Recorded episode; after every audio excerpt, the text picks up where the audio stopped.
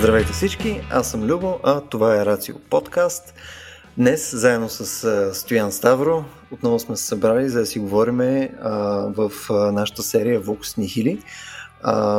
избрали сме си една тема днес, която е до голяма степен и продиктувана от серия разговори, които имахме през последните няколко седмици.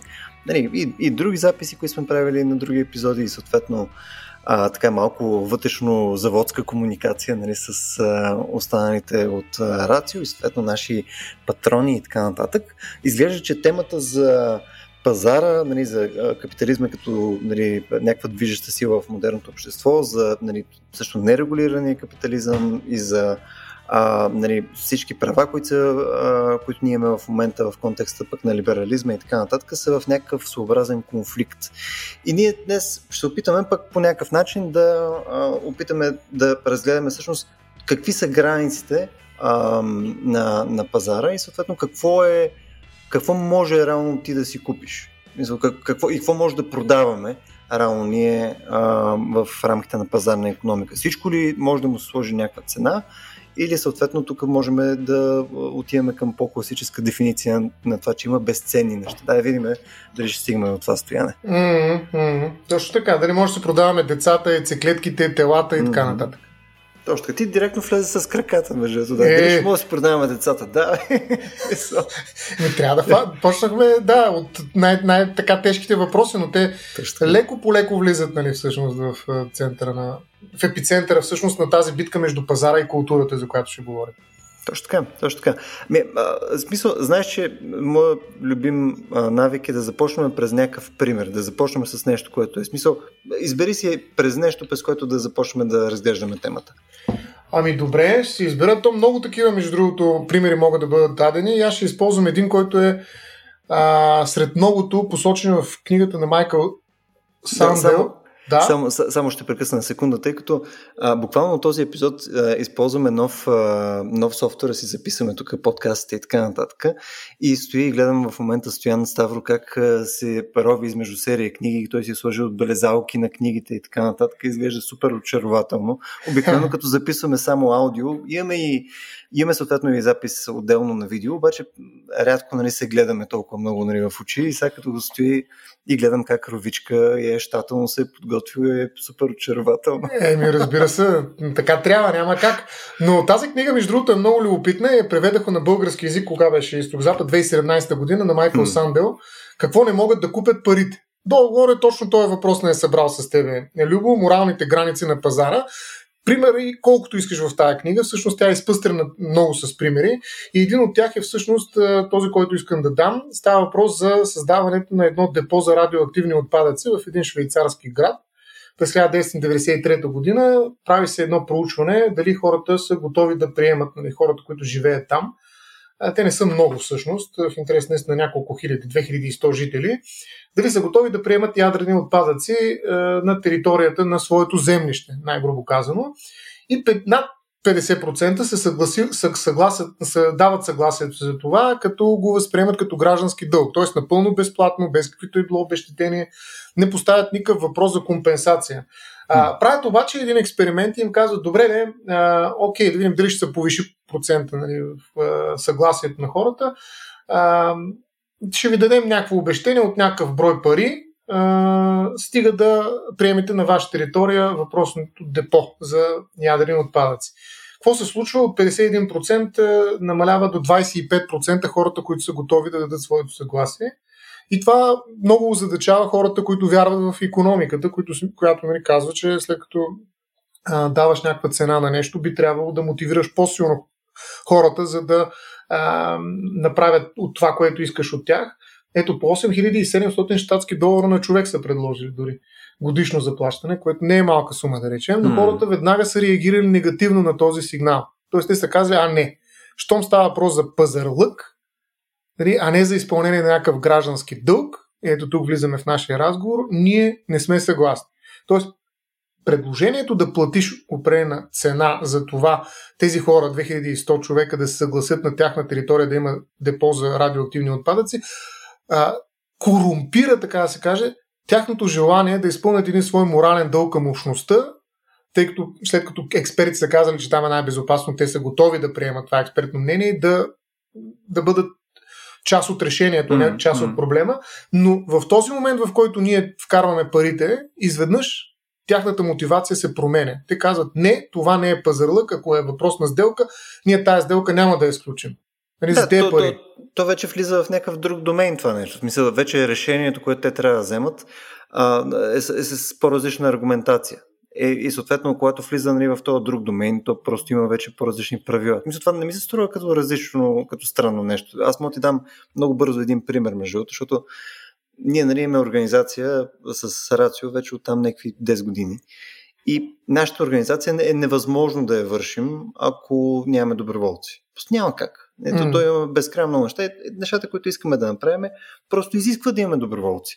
Нали, аз ако утре, примерно, реша да направя същата тази организация, само че нали, да, примерно от някъде, да придобия всички пари, които са ми необходими, нали, съответно, за да си позволя нали, тази доброволческа работа, само че като практическа работа, нали, то ще изглежда като фундаментално различно начинание първо. И съответно, същите хора, които в момента ми помагат, най-вероятно не биха я вършили тази работа. Мисля, аз бих търсил съвсем друг тип хора. Нали, а, има място и за едното, и за другото, просто а, вече самия факт, че има вече някаква транзакционна а, стоеност, ти вече променеш просто условията на тази игра. Точно така. Значи това е идеята, нали? Затова са а, границите в заглавието на тази книга, да се установят къде са границите, след които пазара не трябва да влиза, mm. защото изтласква гражданския дълг в случая и го заменя с правила, с а, отношения, които имат економически характери, които всъщност водят до отрицателен ефект в случая. Те не могат да мотивират по същия начин тези хора да приемат това обществено значимо решение, имам предвид парите и пазарите, колкото нали, непазарни норми. Тоест тук има един сблъсък между пазарни и непазарни норми, които по някакъв начин регулират отношенията между хората. И това е един пример, че не всичко може да се купи. Ето, не може да се купи гражданския дълг. Нали? А тук да, да, да си представяме следното нещо. Окей, да кажем, те са им предложили 8900 долара, нещо такова ми каза, нали така? А, и 700, ако, да. да ако, ако бяха дошли и им казали, хубаво, ще ви предложим 90 хиляди долара, нали, 300 хиляди долара.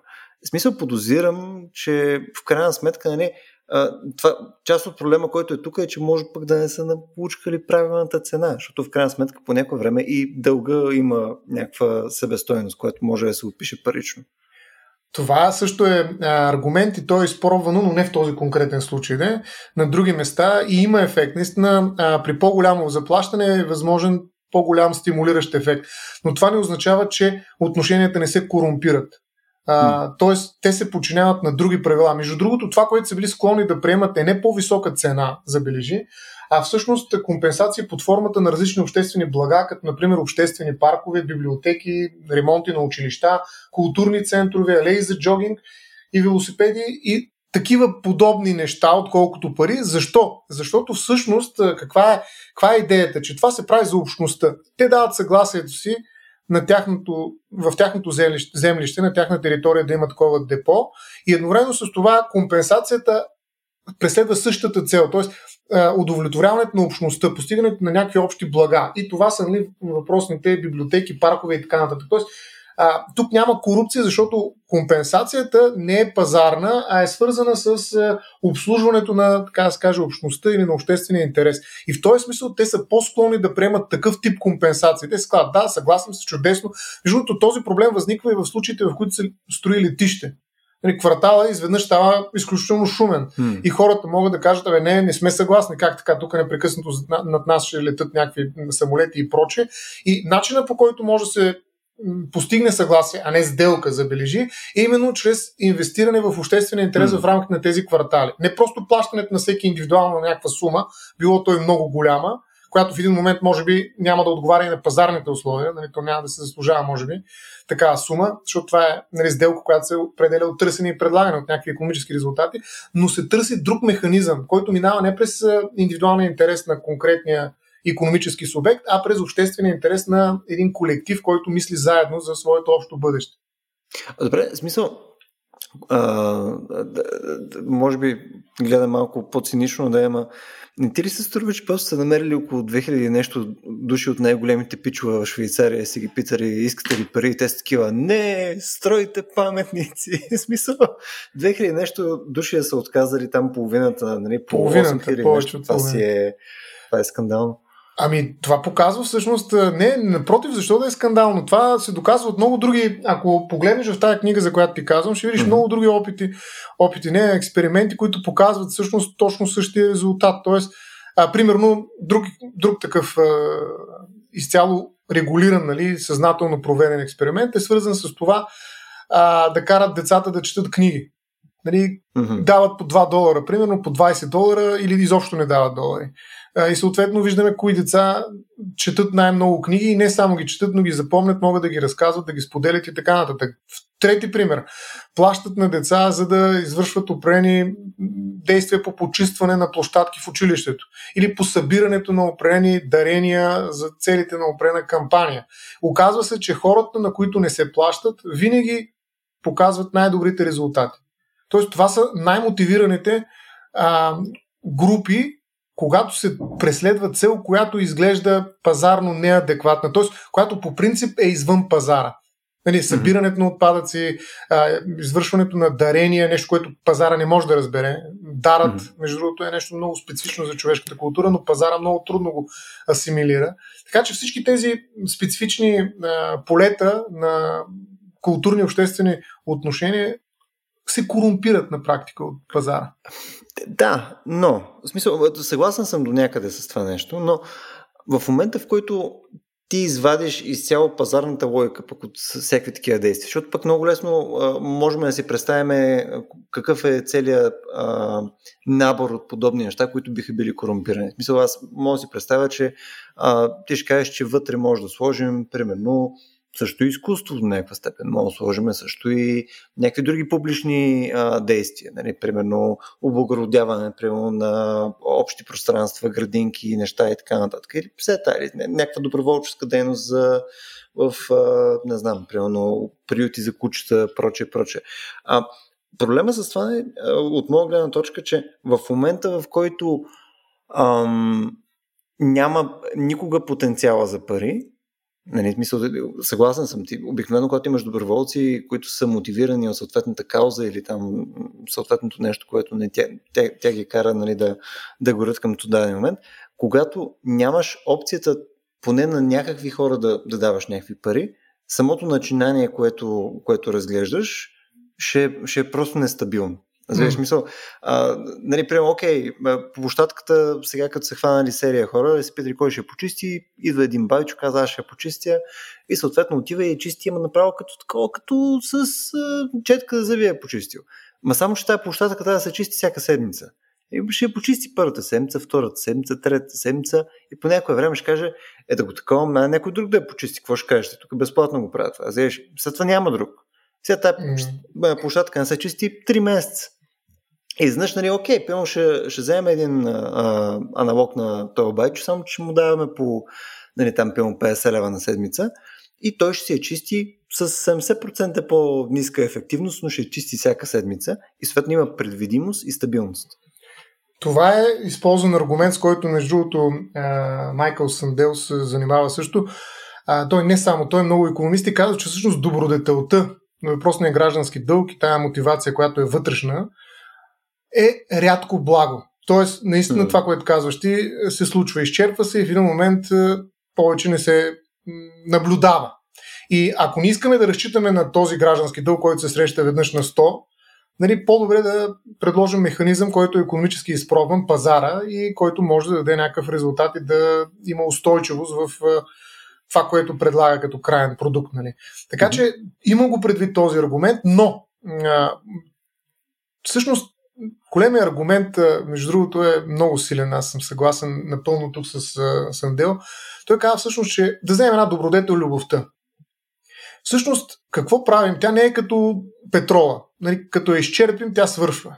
В смисъл, или петрола, или каквото и да е друго нещо, което използваме като ресурс от природата, характерно за него е, че колкото повече го използваш, толкова по-малко остава от него и съответно по-скъдно и по-скъпо а, това нещо фигурира като стока на пазара. Така ли е обаче с добродетелите?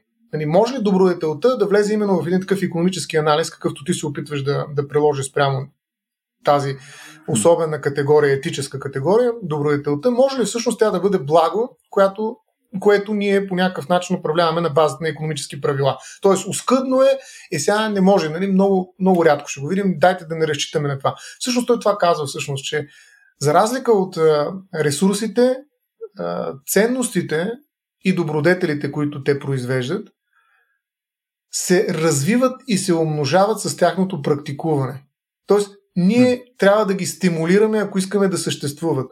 Ако си ги пазим в дълбок резерв и казваме, да, да, хубаво, има такива хора с много развит граждански дълг, ма дай тук да направим един пазар, за да може да има устойчиво решение, ние всъщност лишаваме тази общност от тези ценности, защото добродетелите закърняват, те стават ненужни, нали, те се изтласкват от пазарните правила и всъщност други норми определят отношенията между хората и поведението на отделните субекти. Така че, когато не практикуваме любовта, тя се загубва. Това е като мускулите, казват хората, които пишат по тези въпроси. Нали, трябва да се упражняваме в тези добродетели. И пазара ни пречи, защото ни предлага друго автоматично решение. Да, някой ще каже по-устойчиво, но то подменя нашата мотивацията и всъщност подменя и самата общност. Подменя и самия акт, същността му, естеството му. И нали, когато аз се съгласявам, защото са ми дали пари, а, това е един тотално различен акт от акта, в който моето съгласие се базира на някаква вътрешна моя мотивация, свързана с упражняването на някаква добродетел. Mm-hmm. И така че а, нали, този аргумент, че са оскъдни добродетелите, всъщност е против економика, защото те какво правят пазарите? Всъщност ги правят още по-оскъдни, да не кажа изчезващи, а не ги съхраняват. Знаеш какъв е моят проблем с това до някаква степен? Че аз не мисля, че мога да си представя някакъв период в а, не знам, поне, поне в периодите, за които имам някаква идея изобщо от миналото, където това, което ти декларираш в момента, да е, да е било по-качествено, отколкото в момента. Имам предвид, нали, да, да е имало по-голямо наличие на добродетели, отколкото в момента. Ние в момента сме в бесен капитализъм. В смисъл, ние в момента сме капитализъм на стероиди. А, и, и съответно тук трябва да си представяме, че сме в абсолютен крах на тия добродетели. Нали така? Ами всъщност аз не съм аз... съгласен. Има много сериозни корекции нали, всъщност на капитализма с намесена държава, ето европейския. Примерно, какво прави Европейския съюз, когато предлага не знам с колко трилиона за зелената сделка? Ами той променя базисно цялата пазарна логика. И страшно много економисти казват, бе, какъв е този експеримент тук с живота на милиони хора? Вие луди ли сте нали, да наливате нали, такива пари в сектори, които са очевидно пазарно неадекватни. Нали, защо hmm. правите тая работа? Защо вие регулирате отвън пазарите? Оставете на невидимата ръка да си свърши работата. И това се е случвало, може би, след всяка световна война, нали, а, а сега вече е тотално, според мен, възприето от страшно много лидери политически, нали, да се намесват на пазара. Иначе как ще се оправим с covid ако ние не влезем в пазара и не го променим, нали, не го оставим така да се развива hmm. самостоятелно, а държавата не вкара някаква политика. Така че да, имаме бесен капитализъм, разбеснява се, побеснява, нали, новия Левиатан, нали, който mm. схрусква за закуска държави, защото знаем, че има транснационални компании, които имат бюджет по-голям неколкократно годишен от бюджета на България. А, така че наистина това са много мощни институции, бих казал, даже с много се проникващи в човешкия живот механизми за въздействие и контрол върху а, всеки един от нас, и за това ние ще говорим малко по-нататък, но така или иначе има и опит и осъзнаване от страна на политиците за това, че пазарите трябва да бъдат обяздени. Те трябва да бъдат контролирани, има и узди, това е политиката, които трябва да показват посоката, в която тези пазари да се движат. Тоест, никога, нали, според мен, в една такава сегашна ситуация, в която се намираме, аз не бих чул нали, някаква позиция за чист капитализъм, да оставим пазарите mm-hmm. на самите тях. Тоест, е, върл, не познаваш много... доста мои познати, но така да. ли? Е, възможно. Има да. критика на чистия капитализъм. На чистия пазар. Точно така, на чистия пазар. А, между другото, само преди да продължиш, искам да се да добавя само едно нещо. Мисля, и, и го поставям по-скоро като, като идея, да е смисъл. Да. Не бих казал, че съм мислил по него до сега. А, не е ли, не са ли по-скоро ценностите и капитализма и съответно пазара не са ли просто отделни паралелни неща? Ти можеш да ги сложиш в някакъв конфликт, може да си представиш такива а, кейсове, в които нали, едното влияе върху другото, но според мен те са ти, а, те са ти развързани едно от друго. Аз към това се опитвах да стигна с този пример, който ти давах малко по-рано, нали, за че нека се върнеш назад и не виждаш изведнъж всички са били нали, висше добродетел. А по-скоро това, което до някаква степен пък може би се гради вследствие на капитализма, евентуално нали, по-високо наличие на блага и съответно развитието, което ние имаме, иновации и така нататък, които са вследствие на пазара. Нали? Той натиска, който упражнява всъщност пазара е а, движение. Нали? Така, смисъл да неща са а, по-динамични, по-ефективни, по-бързи и така нататък. И съответно това влияе съответно на на благата, които имаме. Когато имаме повече блага, имаш повече хора, които не са ти в нали, абсурдна бедност, имаш повече хора, които имат достъп до образование, до инфраструктура, до работа, до неща и така нататък. И те, бидейки вече въвлечени в нали, по-качествена среда, отколкото при 150, 200, 500 години, нали, бидейки нали, по-висок процент в тези нали, по-качествени условия, те вече имат опцията да се занимават с своите блага, които са ти нали, тия добродетели. Защото те вече и, име в картите да бъдат добри чичо, който ще чисти примерно площадката безплатно, защото може да си го позволят. Това го има. Със сигурност нали, по пирамидата на масло се катерят нагоре и съответно mm. стигат до един момент за себереализация, себеактуализация и така нататък и там откриват определени ценности. Със сигурност, ако човек гладува и умира от глад, няма как да развие някакви бе, има как, но по-трудно, нали, наистина на база Бариери, масово естествено. да развие някакви добродетели. Нали, когато умираш mm. от глад, нали, може би трудно да ще намерим нали, така добре, макар че има и примери за това. В смисъл, не бих казал нали, да го отрека изцяло. Но, но това не означава, че в исторически план ние може да видим а, поведения, които са тотално различно, различни по своята мотивация. Много по-голямо разнообразие от мотивиращи фактори може да видим в историята, отколкото днес. Днес, нали, поради каква причина ще направиш нещо? Ами, защото ти дават пари най-вероятно. И като ти дадат достатъчно пари, окей, насищаш се и в един момент искаш да направиш нещо друго не за пари, защото ако някой ти предложи пари, това ще корумпира, ти не искаш. Между другото, питали са адвокати а, дали ще осигурят адвокатска защита на пенсионери а, срещу 45 долара. Никой не се е съгласил. След това казва, може да го направите това като а, форма на, на благотворителност. Всички са се съгласили. Тоест, виждаш една, една прослойка, която а, е, наистина има едно насищане, след което може да си позволи, така да се каже, да mm. бъде донор на други хора, но ако му предложат да го вкарат в а, някаква сделка, както нали, хората от това швейцарско село казват не, аз няма да се договарям. Ако се договарям, тогава става въпрос за различни пари. Но идеята ми е, че днес основният мотиватор, ако искаш не, нещо да накараш да бъде свършено от някой, Нали, първото ти нещо, защото ти не го познаваш, нямаш кой знае какво доверие mm. нали, в тази среда, в която живеем. Първото е да извадиш ни пари, да кажеш каква заплата му предлагаш, какви някакви други добавки и така нататък. Така че това е проблема, че този мотив се е превърнал в вездесъщ. Няма други мотивиращи фактори. Защо да отиде един човек на война? Ами трябва да му плащат заплата като професионален войник. Иначе, за да спасява България, българската нация, нали, това е абсурдно. Ние махнахме нали, въпросния военен дълг под формата на задължителна набор на военна служба. Защото никой не вярва в нея. Това е глупост. Нали, пари давате там? Не. Еми тогава за какво да хода? Ако ми дават, ще помисля, нали, ще сравна, ще кажа, нали, търсене, предлагане, пазара ще реши колко войници всъщност ще изпратим ние на война. Ама в един момент няма ли пара, не го прави. Добре, тук това не можем ли пък да отиваме като мисъл, да си представим обяснението, което е по-горното обяснение от това, което ти в момента предлагаш, нали, че съответно трябва да е пари, съответно за да, получи, за да е транзакционно, или съответно ти трябва да вярваш в нещо и така нататък. Не може да го направим с подциничен прочет и да кажем, че е изцяло хедонизъм. Мисля, ти правиш неща винаги за да излечеш някакво удоволствие. Нали, ето, ако примерно го правиш заради родината, нали, тебе самото това нещо също така да се чувстваш фантастично а, и съответно ти го правиш заради това. Нали. Ти искаш да си човека, който го прави заради родината, или пък искаш да си човека, който е помогнал там на старите хора нали, с а, някакво дело и така нататък. Съответно, ето ти си човек, който помага на стари хора. Съответно, нали, идват ендорфините, чувстваш се фантастично и съответно това е изцяло заради тебе. По същия начин са ти парите. Взимаш пари така, че да се чувстваш малко по-късно фантастично с тях.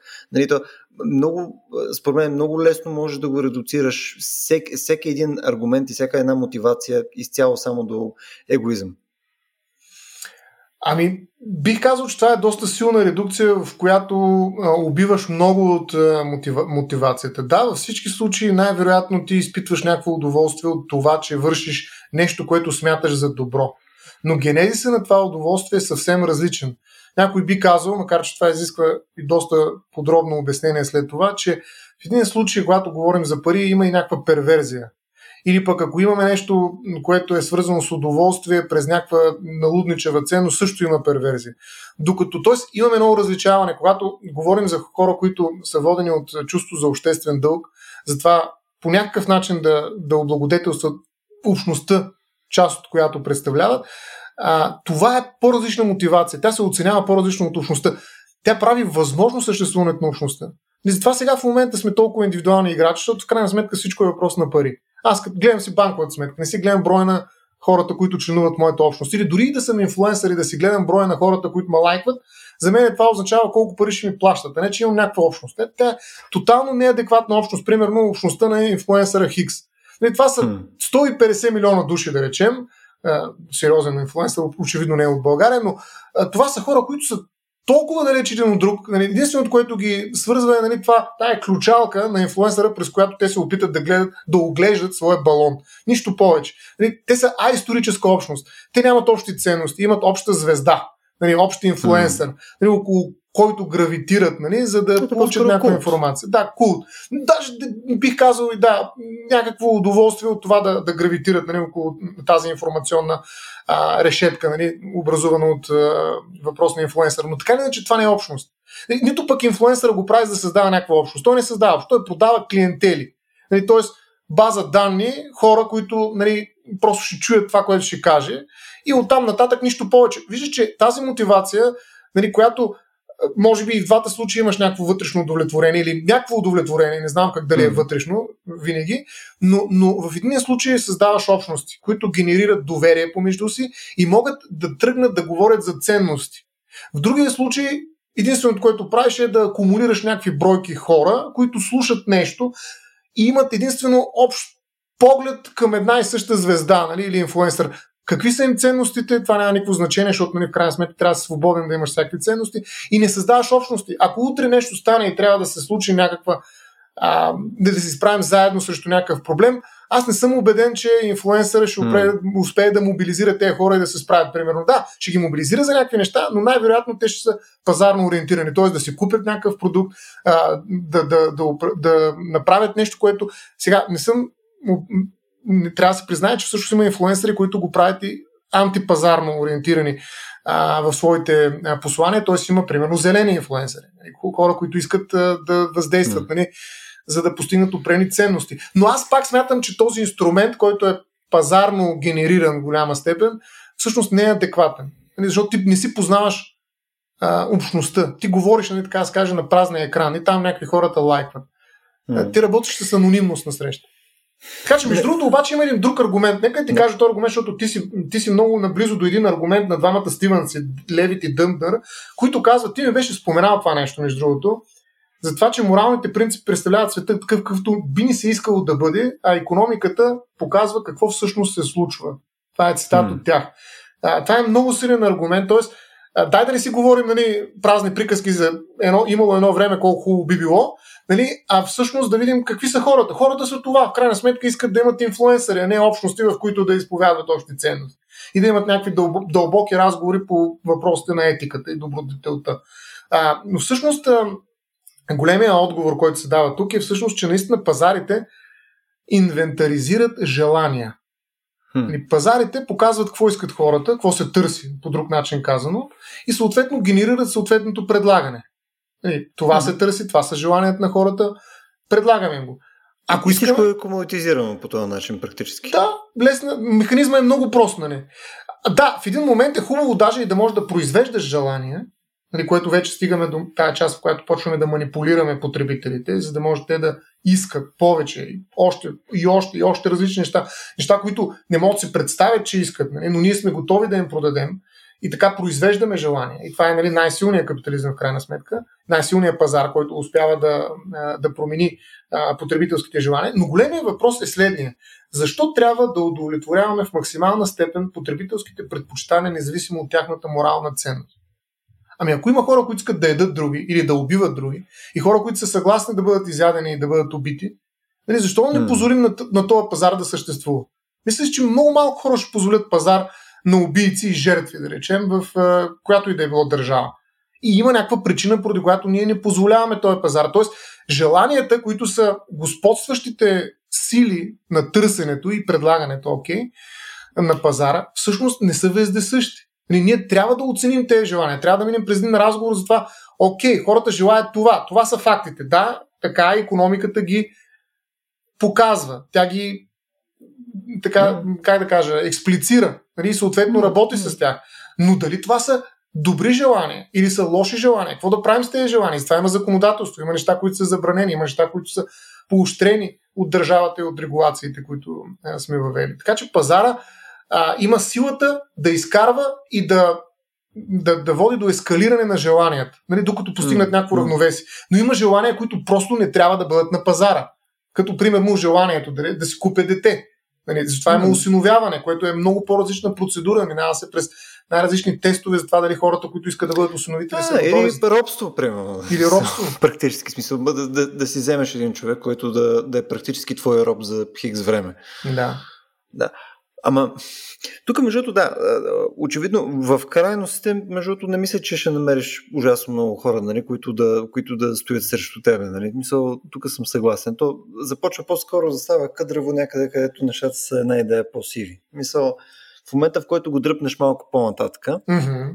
и, и, и кажеш, хубаво да е, ма примерно наркотиците. Сега наркотиците трябва ли да са а, незаконни? Очевидно има търсене, хората нали, взимат си някакво информирано, както те са алкохола и така нататък. Трябва ли това да ти е регулирано? И пак е някакъв разговор, там почва да става леко по-сило. Така, а, и тук може би има някаква категоризация, която за нас не е очевидна в момента. В смисъл, по-скоро трябва да си представим, че има някакви конкретни характеристики, които изваждат дадени действия или, или дадени продукти от пазара, защото нали, тия характеристики просто ги правят непазарни. Мисъл, трябва да имаш някакво, някаква теория, която ти е малко по-голяма от това. Ами виж, тази чувствителност нали, точно към запазването на непазарните мотиви и непазарните правила при регулирането на поведението на хората е различна и тя се затъпява. Нали, едно време, ако кажеш, че всъщност нали, искаш да дадеш на някой пари, за да гласува по определен начин, той ти казва, че това е въпрос на чест и повече от тук нататък никога повече няма да погледна и да говоря с теб. Mm. Докато сега, ако ти кажат, бе, ще дам 3000 лева, ма гласувай нали, с 20 или колко си брой номер, нали, ще кажеш, бе, 3000 лева, това не са малко пари, бе, я чакай, нали. Хубаво, мога да се замисля малко, нали, ако ми кажат 30 лева, е, сега за 30 лева си продам аз свободата и избирателния глас. Не, ама. Тоест, ти си склонен да, да водиш този разговор, т.е. да влезеш в сделка mm. и да се пазариш а, по такива, тето казваш ти сиви. Но тези неща не са били сиви някога. Преди време, нали, много повече въпроси са били въпрос на чест. Тоест... Ама откъде го знаеш това, господин? Чек малко. Смисъл, тук, тук бих... Ами, виж хората, малко. които отиват на война, пак да ти върна този пример. Колко хора са отивали на война, защото са им плащали пари? Колко са били професионалните войници през Първата световна война? Това, това Втората е така, световна. Колко американци но, но... са отишли да се бият в Европа за пари? Съгласен съм. А сега колко съм. са? Не, съгласен съм. С, да, с това нямам, а, нямам някакво съображение. По-скоро това, което се опитвам да ти кажа е, че а, много е важно количеството пари. Мисля, че много трудно можеш да си представиш а, период в миналото, в който нали, видиш ли, а, хората са изцяло иммунизирани срещу а, купуване на техния вод, примерно. Окей, 3000 лева, идва и казва, не, в никакъв случай ти си абсолютен букук и така нататък. Му казвам, хубаво, 300 хиляди лева колко хора ще откажат? Смисъл, то е, мисъл, то е, винаги е някаква форма на преговор. В, в моята глава хората, които абсолютно винаги ще откажат, по-скоро са диво малцинство. Знаеш, мисъл, винаги е преговори, по-скоро нали, а, не несъгласие, по-скоро все още се пазариме, разбираш? Добре, не, но... Просто сме научили правилната цена. От това, първо оставам на страна, че всъщност може би няма пазар, защото 300 хиляди на глас всъщност е нереален пазар на практика. Абсолютно не. Но, но, но, да, защото това е наистина крайен пример отново даваш, нали, в което, mm. защото ние бяхме в другата крайност, сега отиваме в пазар, който ти предлага едва ли не е всичко, нали, който няма такъв пазар също. Но въпросът е, че ти кой, кой бил посочил като а, образец? Нали? Ти кой би посочил като някакъв пример за това как трябва да се държим в тази общност? 98%, които ще вземат тези 300 хиляди или единия, който, ние много, или който ще откаже. Тоест, той е див. А, диво, това диво изключение на практика. Защото ние много често говорим за Ботев. Нали, представи си, че отиват от султанската там администрация и му казват, виж какво, аз спре се малко. Даваме ти или колко си пари тук, всичко, което искаш, четири пъти по това, което искаш, ама моля се, не се занимай с глупости и си гледай живота. Mm. Ами, би ли го направил Ботев? Ако го беше го направил, дали ще да влезе в учебница? Дали сега ще да го учим това нещо? Дали той ще да бъде именно тази добродетел, тази ценност, която някакси обединява, да речем, включително идеята, вече позавяхнала или пък твърде експлуатирана за българската нация. Нали... Между тук ще дам само, защото а, нали, без да правя някакви препратки конкретно към там, било то Ботев или който е там възрожденец или whatever, а, ако погледаме между другото в арабския свят да. и, и, и се дръпнем някакво количество назад, една от най-успешните стратегии, примерно на сега то не е точно на арабски свят, но асирийците, прямо да кажем, една от най-успешните им стратегии е именно те да си решават подобни такива конфликти с подкупи. Те, примерно, Едно от най-успешните неща, което някой искал да се справи с гърци на времето. Нали, пълно, ето гърците искат там да идват там да завладяват, да правят неща, нещо там да, да воинстват. Окей, отиваш просто при съседния там полис, даваш едни пари на съседния полис и те да ходят там да се бият с ати, например. Но отиват там лакадемонците и да, да им трошат главите. И съответно много, много много неща са решавали именно по този начин, защото просто хората са научкали правилната цена, която Персия го е правила това също ужасно много. Мисъл, те са ходили и са си решавали такъв тип военни а, а, проблеми, които са били най-вероятно свързани с някакъв национализъм, с някакви ценности и така нататък. Те са го решавали с пари, като просто са научвали правилната цена. И факта, че ние в момента можем да си говорим примерно за Ботев, значи, че може и би имало и други като Ботев, обаче просто техните цени са били много по-низки, най-вероятно. Мисля, тук очевидно бивам супер циничен, нали? но е възможно да е имало други хора, които са искали да правят нещо подобно, но те са били купени. Ами най-вероятно всъщност Ботев не е имал цена. Това е разликата да, според мен. Съгласен съм. Защото съгласен съм, иначе не би бил нали, примера, който ние търсим. Той може да е идеализиран в някаква степен, пример, но във всички случаи се отличава именно по това, че няма цена. Виж, има много неща, които се заслужава да нямат цена, а слагането на етикет с цена проваля тяхната стойност. Примерно едно приятелство. Ако моето приятелство се базира само на това, че всъщност получавам по банкова сметка от приятеля си в кавички или с голямо П, нали, по едни 100 лева. Да, да, за, за тебе говорим. Л. За тебе говорим. е, те да беше така. По-хубаво приятелство ще да а, Но, а, примерно, получавам по 100 лева нали, по банковата си сметка от тебе и сме големи приятели. Да, ама има ли, или дори да сме добри приятели, yeah. изведнъж казваме, дай сега да се запазим приятели, приятелството, любо плащане по столе. Това ще промени смисъл на нашите отношения. Вече оная okay. стойност, която има приятелството без нали, такъв а, пазарен компонент, вече ще изчезне. Това, това нещо всъщност а, трябва да се разбира под корупцията, за която, корумпирането, mm-hmm. за което говори Майкъл Сандъл. Просто изтласква се едно цяло измерение в отношенията между хората. Да, така че аз в това, в това отношение съм съгласен. Прямо при приятелство, при любов и така нататък. Ти можеш да си представиш серия неща, които наистина не могат да присъстват в пазарен механизъм. Обаче, мисля, че този подкаст ще е известен още като обаче. А, не съм сигурен, че парите по дефиниция опошляват някаква дейност. Защото това много често го чувам. Разбираш мисъл?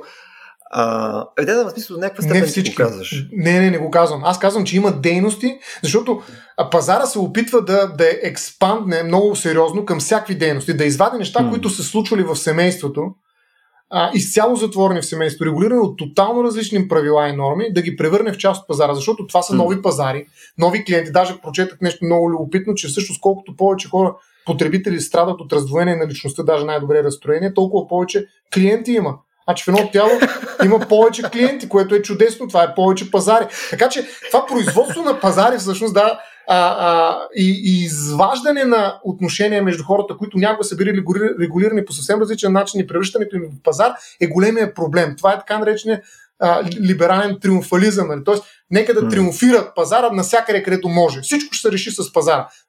Е, това е нещо, което всъщност има предвид под заглавието граници, морални граници на пазара.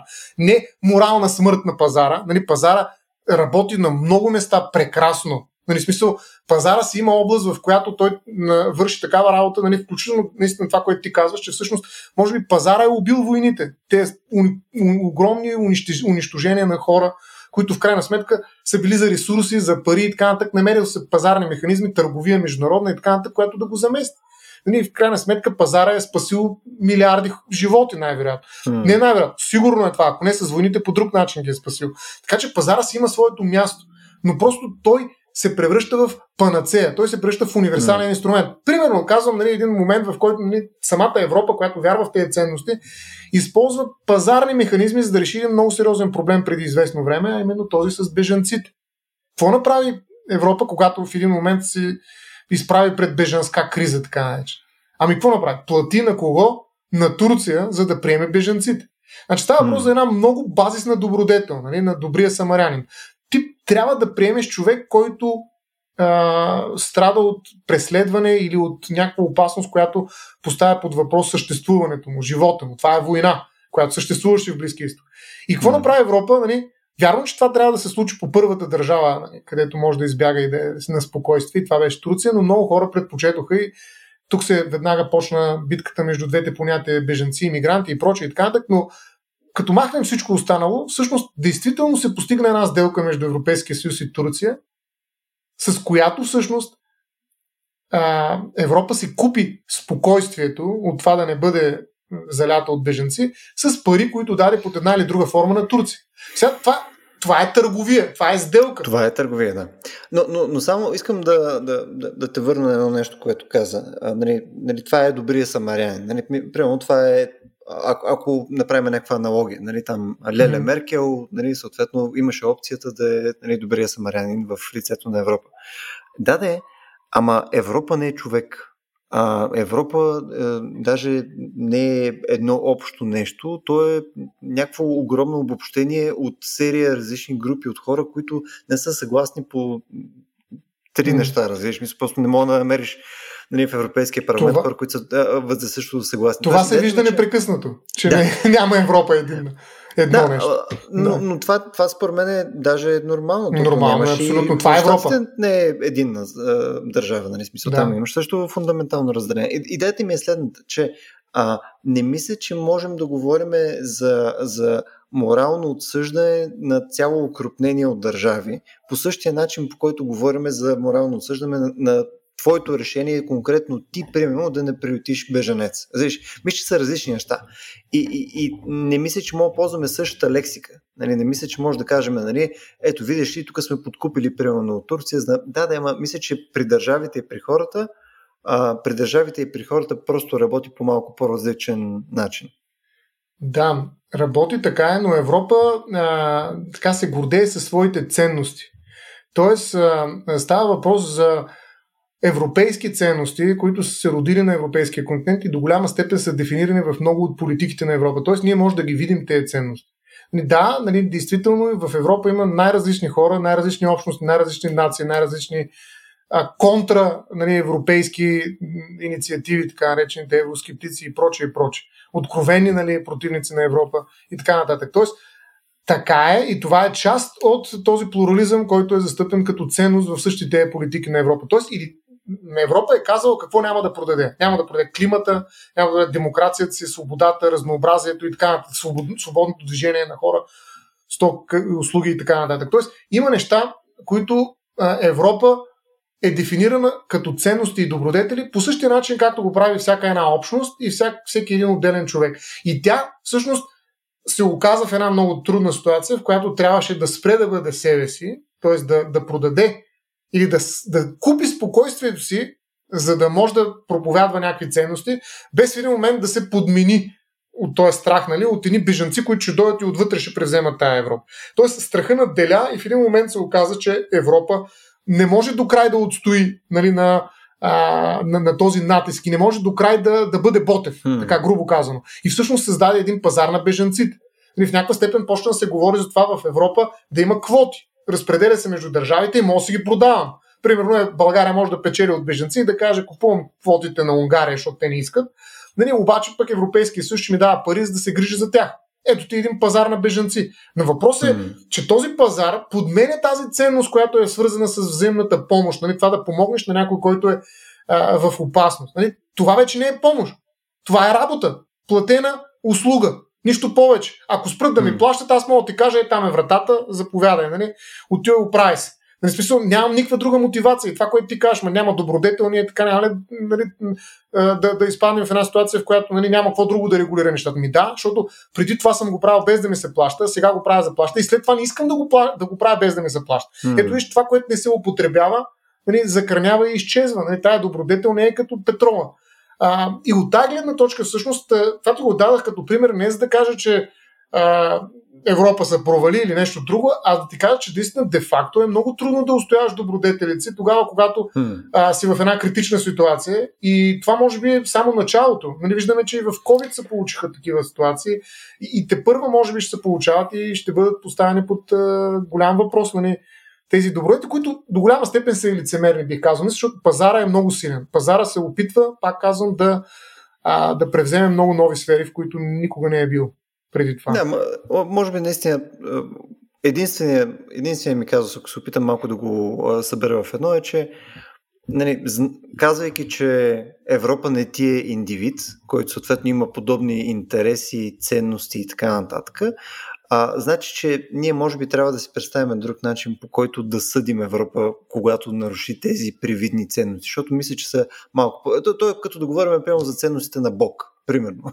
Мисля, да. давам пак крайен пример. Например, представи си, ако има Бог, нали, той към какъв критерий трябва да бъде съден, в смисъл към какви ценности трябва да бъде приведен, в смисъл кога той нарушава нали, тия ценности. И, и съответно, мисля, че просто ползваме една и съща лексика и, и това малко ни променя просто настроението за дадената тема. И примерно може да се окаже, отново не твърдя, че примерно Европа се е справила фантастично с беженците на каквото и да е, на, на каквото и да е ниво, но може пък да, да, да създадеш аргумента, че ам, Ами, може би това като действие, нали, да отидат и да, да дадат едни пари там на Турция, така че те да ги приветят нали, тия хора, е било най-целесообразното нещо от гледна точка и на беженците, от гледна точка и на Европа.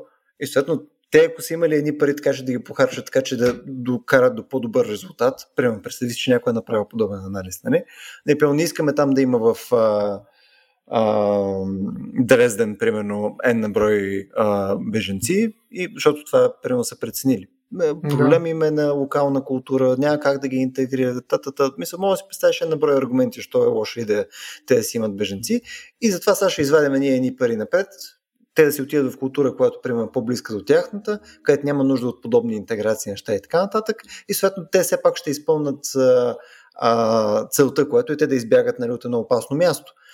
Нали, може да си представиш, че това пък е нали, етически по-издържаното място, където стоиш, при положение, че ти си държава, не си човек. Mm, виж, със сигурност това може да е оптималният резултат и да е успешен политически ход, но то със сигурност и корумпира европейски ценности. Нали, то, така как да кажа, извадя напред именно това лицемерие на Европа. И това много удари по имиджа на Европа. Значи Европа не е същата след като сключи сделката а, с а, Турция. Нали, може би mm. това ще се забрави покрай COVID и покрай всички други кризи, които след това заляха нещата и а, нали, паметта стана по-кратка и съответно и бъдещето почна да, да идва по-бързо. Но така или иначе, а, големите негативи всъщност от този иначе политически добре, може би, поставен ход и резултатът е прекрасен. В крайна сметка нямаше или поне намаля потока от беженци, който можеше наистина да, да, да създаде много големи проблеми на, на Европа, за да се справи чисто логистично, ако щеш. Но, но това, което загуби Европа, е много голям а, процент от своята репутация. Нали, вече Европа не е същата. Нали, смисъл, тя ако тръгне да говори пак за беженци, за всякакви други неща и нали, колко вярва в това, че трябва да се помага на бедните и така нататък, това вече е откровено лицемерие. Тоест имаше и елемент на корумпиране. Тоест този, тази репутация, този имидж на, на Европа, която се бори за определени ценности, макар че ние твърде много почнахме да говорим за Европа, наистина тя е абстрактно понятие, сега ще се опитам да се върна към капитализма, нали, се оказва, че Европа нали, май не е това, за което се представя. Не може да удържи до края, защото има много европейски граждани, които са а, точно потребителски настроени. Те искат да имат държави, в които да консумират някакви блага, включително под формата на демокрация или спокойствие. И те хора, дето идват като бежанци, им пречат да ги консумират. И те казват, а, ние не щем тези неща. И съответно желанията им се превръщат в търсене на пазара. И какво правят европейските държави и техните правителства? Предлагат спокойствие, като сключват сделка с дявола. В случай не визирам Турция, разбира се, като дявол, а, а факта, че... А конкретно Ердоган. а, а, а просто, че те са готови нали, наистина да, да търсят а, пазарни механизми за решаване на този проблем. Но а, а, пазара, а, според мен, пак казвам, е много, много подходящ механизъм за решаване на много, много въпроси. Но има въпроси, в които наистина той не трябва. Това, между другото, и за науката е така. За, говорили сме си и по този въпрос. Mm-hmm. Нали, а, и затова етиката е науката, която се опитва да идентифицира и съответно да проговори тези граници. И хубавото е, че в случая тези граници се очертават точно в името на добродетелите. Ако ние искаме да запазим пространства, в които са важни за нас като някаква общност, непазарните мотиви, които формират някакви вътрешни а, стимули за опрено поведение и съответно култивират някакъв характер, т.е. работят с добродетелите, ние трябва да внимаваме къде пускаме пазара. И тук ще кажа, ето една друга книжка, която съм се подготвил да цитирам нещо. Тя е на също известен автор, но а, той е по-скоро компилатор. А, Джереми Ривкин се казва, много известен, разбира се, социолог. Епохата на достъпа се казва, новата култура на ето хиперкапитализма, в която целият живот е платено преживяване. Ето какво той казва за а, економиката на преживяванията, която е част от така наречения от него церебрален а, капитализъм.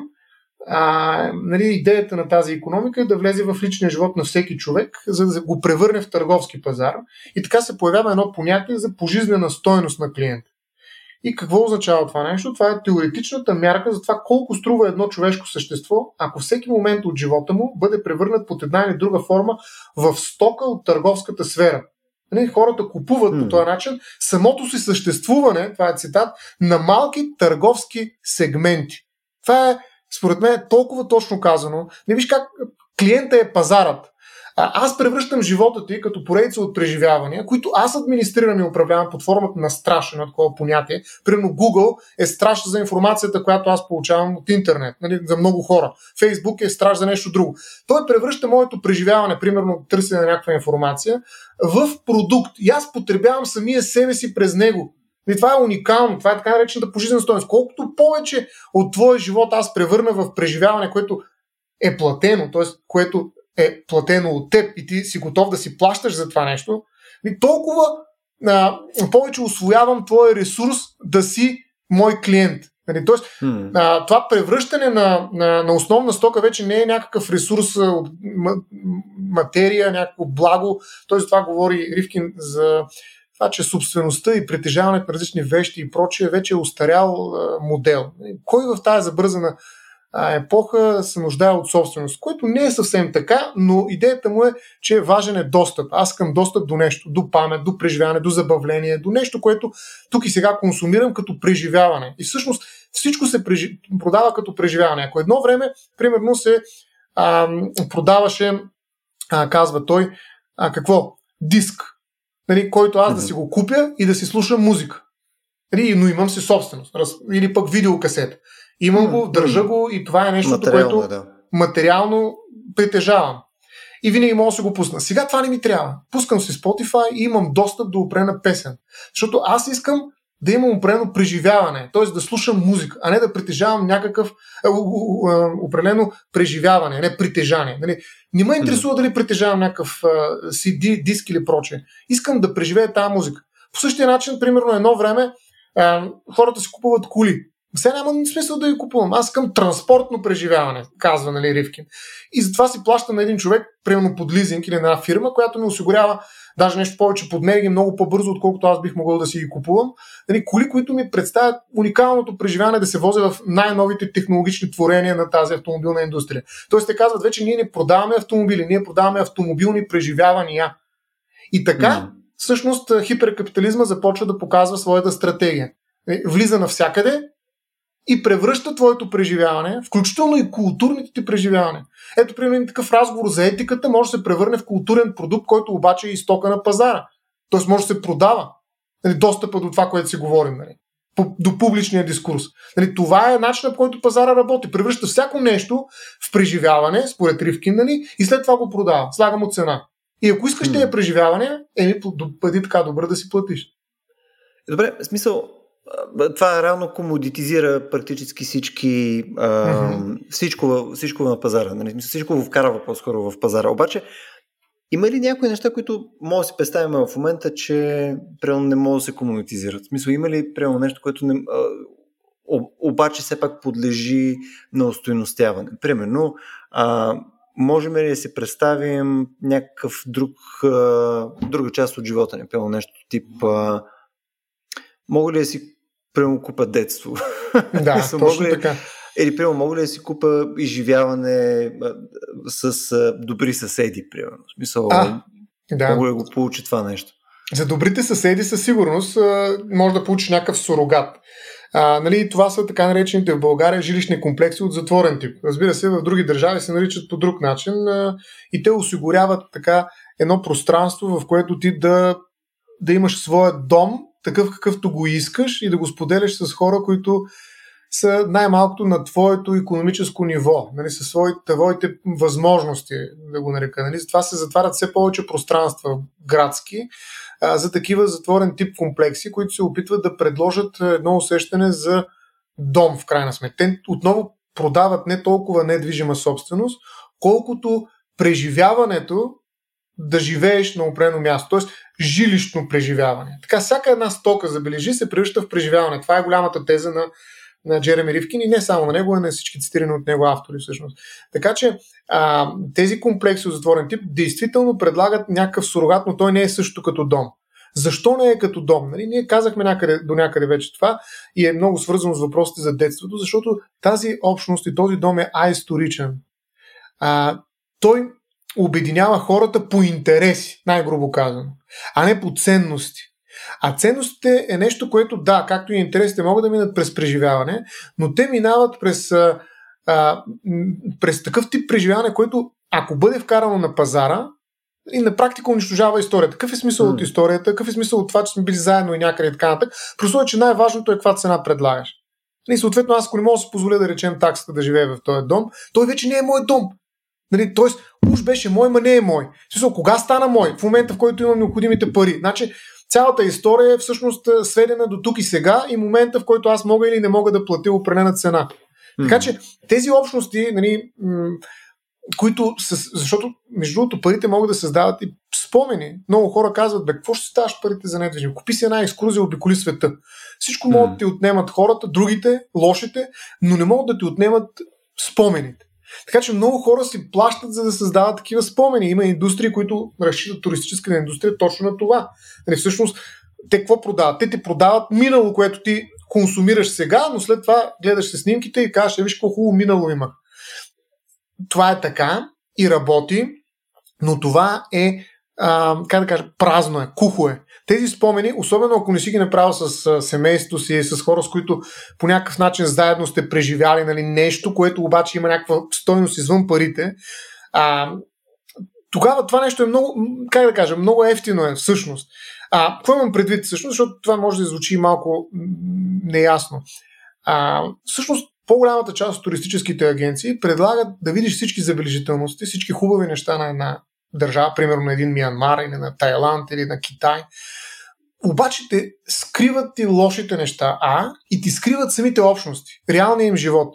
Нали, ти си в най-хубавия хотел, примерно да речем, и това увеличава цената и съответно ти имаш по-хубави спомени от това място.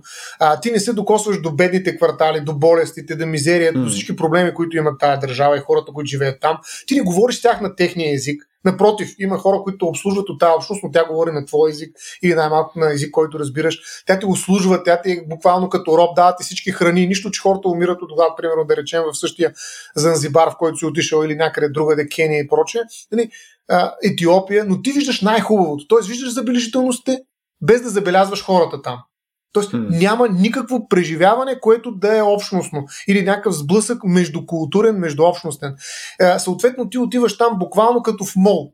Нали, в някаква степен даже не е нужно да ходиш там. парк. Увеселителен парк. Дисни прави много такива да. помещения. Даже нещо повече, той ги прави до самите исторически забележителности и хората предпочитат да влезат в Дисни парк, отколкото да видят Айфелата кула, примерно. Ако имат възможност и не, имат възможност да посетят само едното. Т.е. трябва да избират. Те избират изкуственото увеселение, което обаче ще им даде хиляди снимки, които да споделят в Инстаграм, Фейсбук и така нататък, отколкото да отидете да се качат, примерно, на Айфелата кула. Но, но пък в крайна сметка, стояне, смисъл, нали, тук отново, нали, тъй като нали, имаме нужда от още малко цинизъм, а, в крайна сметка това обаче може да им носи повече на тях чисто като, като индивиди. Те могат да се чувстват по-щастливи, по-удовлетворени и така нататък от живота си, ако изберат това нещо. И при нас с това, въпреки че нали, не, не бих избрал най-вероятно Дисниленд пред Тайфовата кула, въпреки че съм ходил някакво количество пъти и може би сега бих го избрал, защото все пак съм бил на тъпа Тайфова кула няколко пъти. Нали? А, е. идеята ми е, че... Тя е остра, бе. Е остра. Да, е, да. Идеята ми е по-скоро, че може би има някаква стойност все пак в тяхното решение също, а не са просто някакви такива да, странни пошляци. И тук само позволи ми да, да се впия само с едно проучване, което не помня, може би при някой епизод бях ти го споменал, обаче тотално бях си забравил а, като референция, как се казваше на кого и така нататък. И то ми е едно от любимите от а, тая година. А, той е на Матю Кирингсвърт от университета в а, Пенсилвания.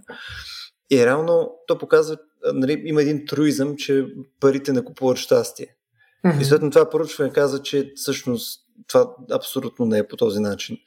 И показва, че колкото повече нали, средния доход нали, на, на годишна база се повишава, даже има една много яка скала, която бяха пък извадили в Economist, точно на база на тази статия, на логаритмична скала на доходите, там от 15 000 долара до 625 000 долара на година, нали, показва, че поне от към self-report, нали, удовлетвореността на хората, колкото повече катериш нагоре скалата от към приходи, расте.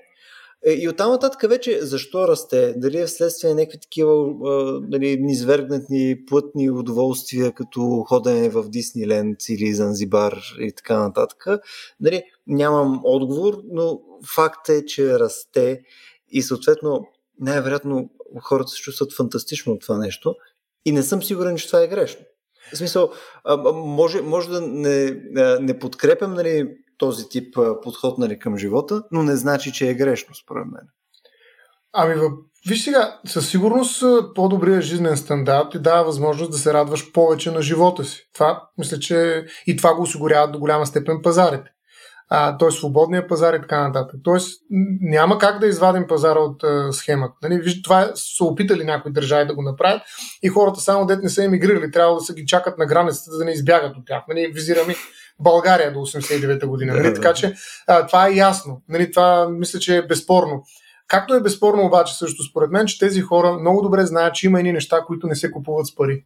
И всъщност те им носят голямото щастие. Но това, че имат материалната база и са удовлетворили някакви етапи от масло, нали, в крайна сметка им дава възможност да го оценят, да го видят това, което казах в началото и, в край... и да му се зарадват. Но в всички случаи а, празното консумиране на преживяване под формата на щастие, защото всички търговци искат да опаковат преживяване под форма на щастие. Дори да влезеш в един, едно влакче на ужасите, ти в крайна сметка, след това, като си гледаш снимките и кажеш и какво преживях, ти изпитваш някакво щастие. Тоест, това, което се опитва да направи всеки един търговец в момента, е да ти продаде щастие. Но той няма как да го направи, освен ако не те убеди. Така че, а, тук има голямо представление, голяма битка за душите на хората, така грубо казано. Ако едно време тя е минавала през църквата, да речем, през религията, сега минава през науката и през търговията. А, тогава нали, се обещават някакви неща някога, нали, тук страдаш, пазваш някакви ценности и така нататък. Сега се обещават тук и сега в момента, веднага само си плати. И, тоест, mm. индулгенциите, които някаква реминесценция на търговия с грехове, да речем, може би са показвали преди време, сега се превърнали в абсолютен а, универсален закон. И нещо повече, тук се говори за а, тази разлика между историческия и терапевтичния човек. Много любопитна, защото действително в момента ние говорим точно за такъв тип хора. Терапевтичен човек. Нали, казано живее за настоящето и изоставя всякакви претенции за велика историческа мисия. И той е освободен от историчността, дори и на собствените си ценности. Съответно, това, което го движи, са парите. Нали? Така че а, историческият човек все по-малко. Кристофър Лаш е човек, който говори за това нещо и казва, че хората днес се стремят към лично спасение. Цитирам го, още по-малко към възстановяване. Не се стремят към, т.е. извинявайте, отново ще почна да учите. Хората днес се стремят не към лично спасение, още по-малко към възстановяване на някакъв предишен златен век, а към чувството, моменталната иллюзия, личното благоденствие, здраве и физическа сигурност. Тоест, той каза да живееш себе си. И това те кара да се чувстваш щастлив, пълноценен и прочи. Но тук и сега пак казвам. Нали, без никакъв наратив, глобален или голям разказ, в рамките на който твоето страдание да има смисъл. това е проблема всъщност на търговското щастие. Нали, тая обвивка, която се продава под формата на щастие, че в момента, в който я разположиш исторически, тя изчезва. Нали, тя не може да съвмести страданието. Ако аз, ако аз, примерно, докато съм в един Дисни парк, падна и си чупе кръка, това няма как да се интегрира в моето щастие. Това е голям проблем. И за Дисни, и за мен, и за целия свят на, на търговското щастие. Докато ако аз, докато се боря за свободата на България, си чупя крака, нали, след 10-20 години аз още ще говоря как съм си чупил този крак в името на България. Примерно и някаква да. друга ценност. Тоест Тъж. има историчност в щупването на моя крак. Сега много груп, пример, много глупав може би, но показва нали, как страданието се интегрира в а, един исторически план под формата на някакъв компонент от смисъла на моя живот, т.е. от неговата пълноценност. Докато търговското щастие е нещо, което е хомогенно. То не трябва по никакъв начин да бъде обезпокоено от някакви дразнения. И затова потребителя, клиент е винаги прав. Ако него сега в момента това кафе няма достатъчно захар, значи кафето няма достатъчно захар. Точка. Няма спор за това нещо. Хм. Няма история на, на захарта в кафето и прочее. Добре, в, в този контекст, мисля, че има едно нещо, което поне на мен ми е интересно, но мисля, че не засегнахме. А, нали, имаш неща, които нали, доста често поне аз чувам от приятели, познати и така нататък, че нали, не е окей да се плаща за тях. Примерно не е окей да плащам за да отида в някаква галерия, примерно за да гледам някаква изложба. Не е окей, примерно да отида и сета, примерно да, да, да слушам музика някъде, защо някой ще ми иска пари за вход, примерно на концерт. Или в смисъл, в и гордо с аргумента, които ти поставяш, нали, че в някакъв смисъл а, комерциализацията на изкуството под някаква форма или някаква друга култура също го опошлява, нали, създава го, а, нали, прави го като някакъв тип продукт, който ти оценяваш, от който мога да си недоволен, от който мога да кажеш, не върнете ми парите, това беше абсолютен булшит. Нали? И, и според много хора е неправилно да се третира по този начин изкуството, с което, пилно, аз съм фундаментално несъгласен.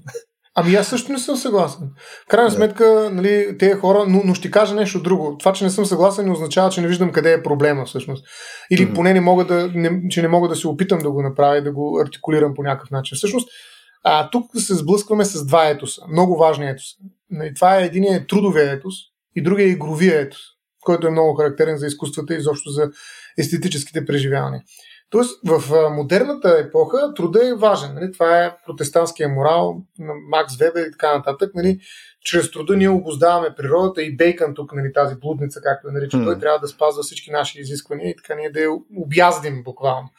А, обаче, нали, труда извлича ресурсите, произвежда стоки, нали, той е много голяма сила. И съответно ние трябва, ако ще го продаваме, да получим нещо за замяна. Нали, тук и Маркс и хиляда други хора ще се наместят нали, в разговор. А, така че трудовия етос е част от пазарното мислене. Нали, то е другата страна.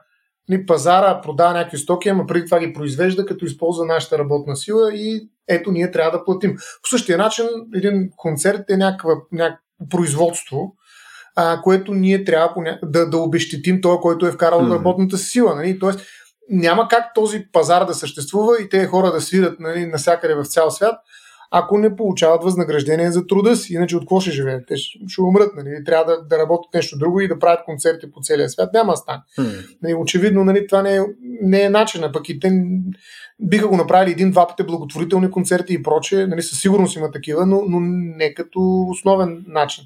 Тоест тук, между другото, е големия въпрос за това, че а, продуктите се дематериализират, те се виртуализират. Все повече неща вече не са а, продукти, стоки, неща, вещи, които притежаваме, а интелектуална собственост. Нали, собствеността вече mm. не е проприетарна, а интелектуална. Това е един много голям друг разговор. Но нека да оставя за сега трудове ето, за да кажа няколко думи за игровия етос и да видим какъв е проблема, който създава пазара в съотношението между тези два етоса. Игровието е съвсем различен. Той е палавата страна, нали, ирационалната в нашата природа. И всъщност то е това, което хората правят, когато създават култура. Казва Ривкин, между другото. А, и а, продължава освобождаване на, човечеството, на човешкото въображение с цел създаване на общи значения. Много важно нещо. Тоест, ние дори сега с теб, когато си говорим, ние на практика сме в игровия етос и затова никой не ни плаща. а, а, защото... Що не каза по-рано? а, ние всъщност в момента си играем на въображение по някакъв начин, като използваме, слава Богу, и въображението на много по-силни от нас въобразители, нали, които аз се опитвам да цитирам тук не толкова успешно, но така или иначе ние търсим и създаваме общи значения. Най-малкото с теб или с още някой друг, ако вземем, че поканем някой гост. Или пък с тези, които слушаме. Някои от тях възразяват, казват, не, това не е така, друго е. Казват, да, тук е точно така, ама тук Любо е прав и така нататък. Тоест, mm. ето виж, начинът, по който ние създаваме общи значения.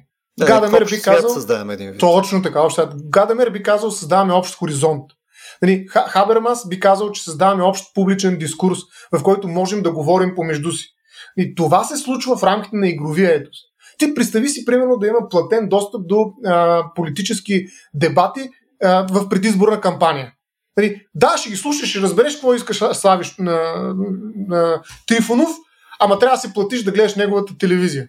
Или пък да участваш в дебата, искаш да слушаш или да участваш в някакви въпроси, плати си. Нали, mm. За доста. Нали, това е абсурдно, защото то превръща едва ли не неговия, как да кажа, неговия диалог, монолог или каквото и да кажеш, неговото участие в дебата се превръща в част от труда. Все едно той се труди, нали, а не mm. играе. Макар, че използвам много широко тези две понятия. Тоест, mm. игровият mm. отива в трудовия етос. И казва, това е нещо, което аз съм положил. Труд тук 20-30 години са правя на луп, нали, шоумен и искам в момента, сега съм политик, да ми плащате за всяко изказване в Народното събрание. Тоест, както са ми плащали е, на брой телевизии, да речем, когато прави някакви предавания, сега прави предаване по друг начин, в друг формат. Нали, това няма как да. И той самия няма никога да го направи, нали? защото той влиза в друг етос. Разбира се, едно време е имало много повече а, така, обществени функции, които са били на хонорар, т.е. нямат нищо, не им се плаща, ама ако някой реши да ги възнагради по някакъв начин, ще го направи с чест, хонор. хонор. А, така че а, идеята на игровия етос е, че той се превръща все повече в трудов, трудов когато а, излиза на пазара. Ако всяко нещо, което ние играем, го превърнем в продукт, било то като преживяване или като достъп до определени възможности, а, това унищожава игровия етос това унищожава нашата способност да водим публичен дискурс и създаваме общи значения по начина, по който сме го правили до този момент. Аз не казвам, че в бъдеще може би ще създаваме общи значения, като просто гласуваме за това кое значение е материализирано като някакъв продукт, в момента се купува и продава най-много. Да, но това не е същия начин, същата общност, с която сме разполагали някога и не знам какво би било това. Всъщност аз не знам дали бих искал да живея в едно такова общество, в което не можем да си говорим с тебе е по този начин, без никой да ни плаща, нали, за да можем да търсим някакви общи значения. И всъщност това е проблема, че ние комерциализираме онази игра, която е в основата на нашата култура и съответно в основата на нашия разговор за това, кое е ценно и кое не е. Тоест, добродетелите са в крайна сметка продукт, и можем така да го кажем, на една игра, която е със сигурност отвъд пазара. И тя е играта, която създава доверието, необходимо да съществуват пазарите в началото на тяхната така историческа парадност, с която те минават през времето. Всъщност, хората са могли да разменят някакви стоки помежду си, защото са установили някакво базисно доверие, т.е. сбор от общи значения, които им е позволявал да си говорят и да инвестират един в друг в това да сключите една или друга сделка. Тоест културата е била в основата на пазара. Пазара е било mm. нещо моментно, ние се събираме там на, на публичното място, разменяме ни стоки, всичко приключва, сделката веднага изчезва и ние оттам нататък сме граждани. И затова гората нали, е била пазар в рамките на много малко количество от време. И ние сме избягвали от е, отношенията търговските, които в момента тегнат. Примерно, когато вземеш една ипотека, когато вземеш на един имот на една кола на изплащане. Нали, това, което правят в момента търговците е не да ти продадат нещо еднократно и да изчезнеш от живота ти, от живота им и, ти от живот, и те от живота ти, а могат да ти го дадат без пари, само и само да установят трайни търговски отношения с теб. Да могат да, да присъстват... като клиент, между Да, да ти е вземат живота, тази да. пожизнена стоеност. да, да контролират своите клиенти. Нали, за, те, за тях е важно те да се превърнат в част от твоето ежедневие. Да го комерциализират, да го, ако щеш, монополизират. Тук, между другото, бидейки търговец, но в някаква степен, нали, все пак да кажа какво търговците искат, нали? А, Добре. В смисъл, е, е, никой търговец не иска да е част от твоето ежедневие. Всеки търговец иска съответно да продава. И съответно най-ефективният начин просто да се продава, нали? Е, е като си придобил някаква маса клиенти и съответно ти на тези клиенти, нали, те, те ти имат доверие, съответно и те са склонни да пазаруват от тебе. И съответно най-скъпото нещо, между другото, е точно да придобиваш клиенти. Мисъл да, да убедиш човек да стигне до покупка при тебе, той да, да, да остане при тебе, да, да има доверие на твоята услуга и съответно да иска да, да купи неща във времето. Еми ето това е. Точно тази инвестиция, която клиента прави не толкова с пари, колкото с време в отношението с теб като търговец. Така, да. нали, това е нещо, което се цени и това е големия проблем, за който Ривкин говори. И не само той. Нали. А, тоест, Идеята е, че търговията от еднократен пазарен акт на покупко-продажба се превръща в найем на преживяване, което е перманентно. Ти нямаш да. време за друго, разбираш? Да, Ти непрекъснато си в някакви търговски отношения с някой. Нали, тоест, mm. това е големия проблем, че ти нямаш време, в което да играеш Homo Ludens, нали, за което и Хьозинга пише. Нали, в смисъл, ти няма кога да бъдеш а, играч в ония смисъл, не на търг, нали, виж другото нещо, играч, нали, търго, търговец е играч вече.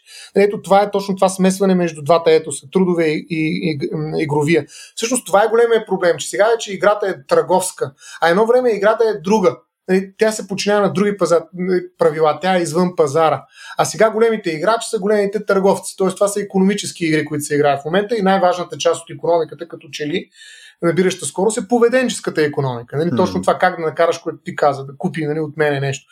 Така че виж какво работят. Те не работят с токи, те работят с твоето поведение. Нали, хората, които искат mm. да, да, да ти продадат нещо. Тоест, те работят в крайна сметка с твоето ежедневие. И тук е примерно място на рекламата. Нали, защо рекламата Точно така, по, същия начин, а, по същия начин, по който и пазара корумпира определени отношения. Примерно, един друг пример, който дава Майкъл Сандел, е а, заплащането на това да си татуираш на, на, на челото някаква реклама. Примерно, mm-hmm. да, си, да не казвам фирмата, която ти работиш, но ABC, ABC да речем. И аз се го татуирам тук и затова ми дават, примерно, на месечна база по 3000, че е много... Аз съм сериозен човек. 3000 долара. нали смисъл? да, 3000 долара ми дават и аз си нося тази. Е, сега в момента, ако бяхме на живо и имаше, т.е. се виждаше и лицето ми, щях да рекламирам, да речем, тая фирма. Примерно това сделка ли е, допустима ли е? Hmm. Нали, това е реклама, в крайна сметка какъв е проблем? Друг пример, който дава Майкъл много интересен, Майкъл Сандел. А, една фирма предлага на полицейското управление в а, един град да им даде безплатни автомобили, но автомобилите ще са облепени с реклами на съответната фирма. Какво правим? И всъщност общината приема. Обаче цялата mm-hmm. общност и самите полицаи казват, е, ай стихте, с извинение. Тъпо, да. да, ами, на смисъл, аз отивам да спасявам. Представи си една линейка. Линейката идва и има един а, неонов надпис, даже може да и мига, и примерно купете тук Mercedes. сега. Нали, примерно, не, няк, някакво лекарство да речем. Ужасно. Или пък даже рекламите, които се слагат в Америка, има такава практика. А, а, когато те арестуват и тръгнеш да влизаш в ареста, има един екран, 45 долара или колко много пари струва там една минута, на един екран излизат а, реклами на адвокатски кантори. Искате да ви освободят, искате да излезете веднага, позвонете на или кой си номер. Нали, смисъл, това е нещо, което те посреща в момента, в който влезеш в участъка. Не виждаш как рекламата, нали, която в крайна сметка е вход към пазара, по някакъв начин корумпира и полицейските коли, и бързата помощ, и затворите. Това, това са пространства, които не са подчинени на пазара. Това са огромно количество пространства. Като се замислиш, наистина пазара е бил нещо много физически ограничено. Сега е вездесъщ. Сега е невидим, той е навсякъде. И това е големия проблем на хиперкапитализма всъщност. Нали, той не знае собствените си граници. Нали, той просто изяжда себе си буквално, нали, защото хората го усещат това нещо и казват, mm. не, не е окей okay това. Сега смисъл, А, и полицайите, основният им аргумент какъв е бил? Нали, не, че искат, не искат да карат най-новите коли, но просто казват, това е унизително. Аз не съм подвижна реклама тук на, на, на някаква фирма, mm, която mm. ми лепва тук, защото ми дава някаква хубава кола. Ми аз съм полицай, аз ако исках да стана рекламно лице, ще да отида в друг бизнес. Не съм съгласен. И в крайна сметка самата фирма, забележи, се отказва. Тя самата разбира, че това ще доведе до много по-негативни ефекти за нея, ако се рекламира по този начин. И това води до една вътрешна саморегулация на рекламите. Те гледат да са внимателни. Много хора внимават много, когато произвеждат реклами, за да не са натрапчиви. Самия Spotify, примерно, няма да побърка от реклами, защото знае, че и YouTube и хиляди други такива, защото знае, че няма да се върнеш. Тоест има някаква поносимост, но това пак се изследва. Пак идва науката, психология и казва, бе, тук пускай му на това по три реклами на час, защото иначе ще го изгониш така нататък.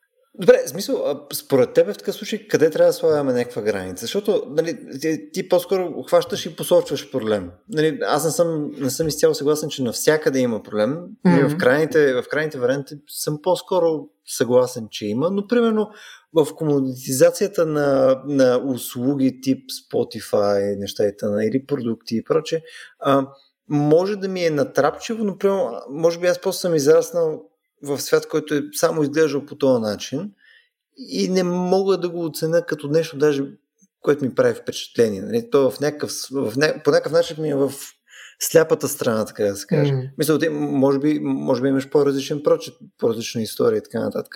А, и може би ще ти прави повече впечатление, но примерно аз, честно ти казвам, скровайки, да кажем, Facebook, Instagram или каквото и да е друго, аз практически почти не виждам рекламите. Разбираш, мисля, от време време мога нещо да ми направи впечатление, като си вие някоя моя. нали?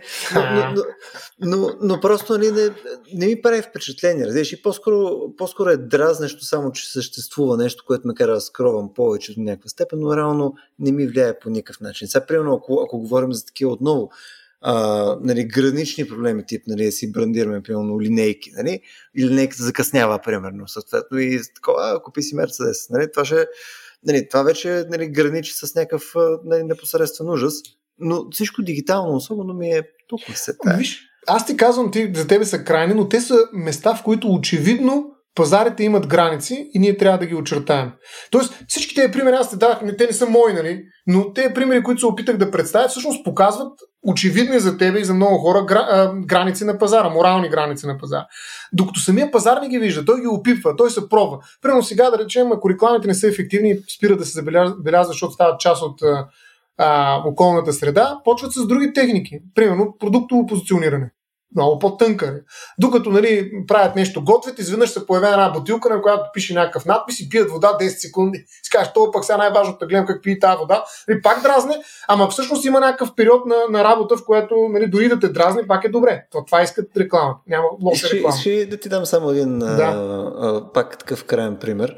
А, съвсем случайно сега се сетих, не знам защо. Имаше един филм, от доста стар филм, пълно да я знам не знам, гледал съм го със сигурност преди 20 години поне, а, който беше за а, органи на заем. Не точно на заема, а под найем. И съответно ти като, да кажем, имаш нужда от сърце, и съответно отиват, мисля, че уф, как се кажеш, ще ми дойде след малко. Имаш нужда от сърце и съответно отиват, присаждат ти сърце, обаче съответно си назад с носките, нали, един път си назад, два, два пъти си назад и съответно идва... А, идва да е репомен. Нали? Репомен, идва, точно така, да, репомен. Точно така, идва човек, който прави репозешън, нали, съответно той е а, съдя изпълнител идва. точно така. Всъщност. Да се вземе обратно имота. Точно така. Точно така. Което нали, някаква много тежка дистопия. Нали? Обаче, пълно представи си, че просто тази услуга беше единственото нещо, което тебе може да те държи жив. Ими защо пък не? В смисъл, защо пък да, да нямаш някакъв достъп до, до органи Ама, по този начин? Виж, инструм... тук стигаме до голямата тема за достоинство на човека и неговата инструментализация. Ние не сме просто машинки, които трябва да се поддържат в живо състояние. Нали, даже в някаква степен правото на живот отстъпва пред правото на достоинство. Нали, унижението mm. е по-лошо, отколкото има случаи, в които правото допуска убийство, но не е и унижаване. Затова Гуантанамо, всъщност затворите са нали, дупката на дупките нали, в а, всякакви ценности и права на човека. Защото всъщност ти можеш да убиеш човек, в някои случаи това е позволено, но не и да го унижиш. Няма причина, поради която да унижиш човека. Примерно, представи си случай на самоотбрана или крайна необходимост, която налагат да унижиш някой. Как се го представя? Но има такива mm. ситуации, в които можеш да убиеш някой. Така че има и предвид просто, а економиката разсъждава в а, на а, уж неутрална среда, която казва, ние просто показваме как са фактите, нали, показваме какви са процесите, нищо повече. А, ние сме неутрални. Няма такова нещо. Пазара не е неутрален. Той фаворизира желанията, които са по-голямо количество. Нали, и съответно на тях като търсене трябва да се предложи нещо. Нали, съответно може да ги контролира даже тези желания, както си говорихме. Така че пазара променя, изтласква моралните норми, изтласква етиката, а, изтласква културата, изтласква историята. А, и плюс това създава още един проблем, който е по-малкият проблем, но нека да го кажем, защото не го споменахме въобще. Създава непреодолими неравенства. Примерно, друг пример, който дава Майкъл Сандел, аре още един да дадем, поне, са опашките. Така наречената, той нарича етиката на опашките.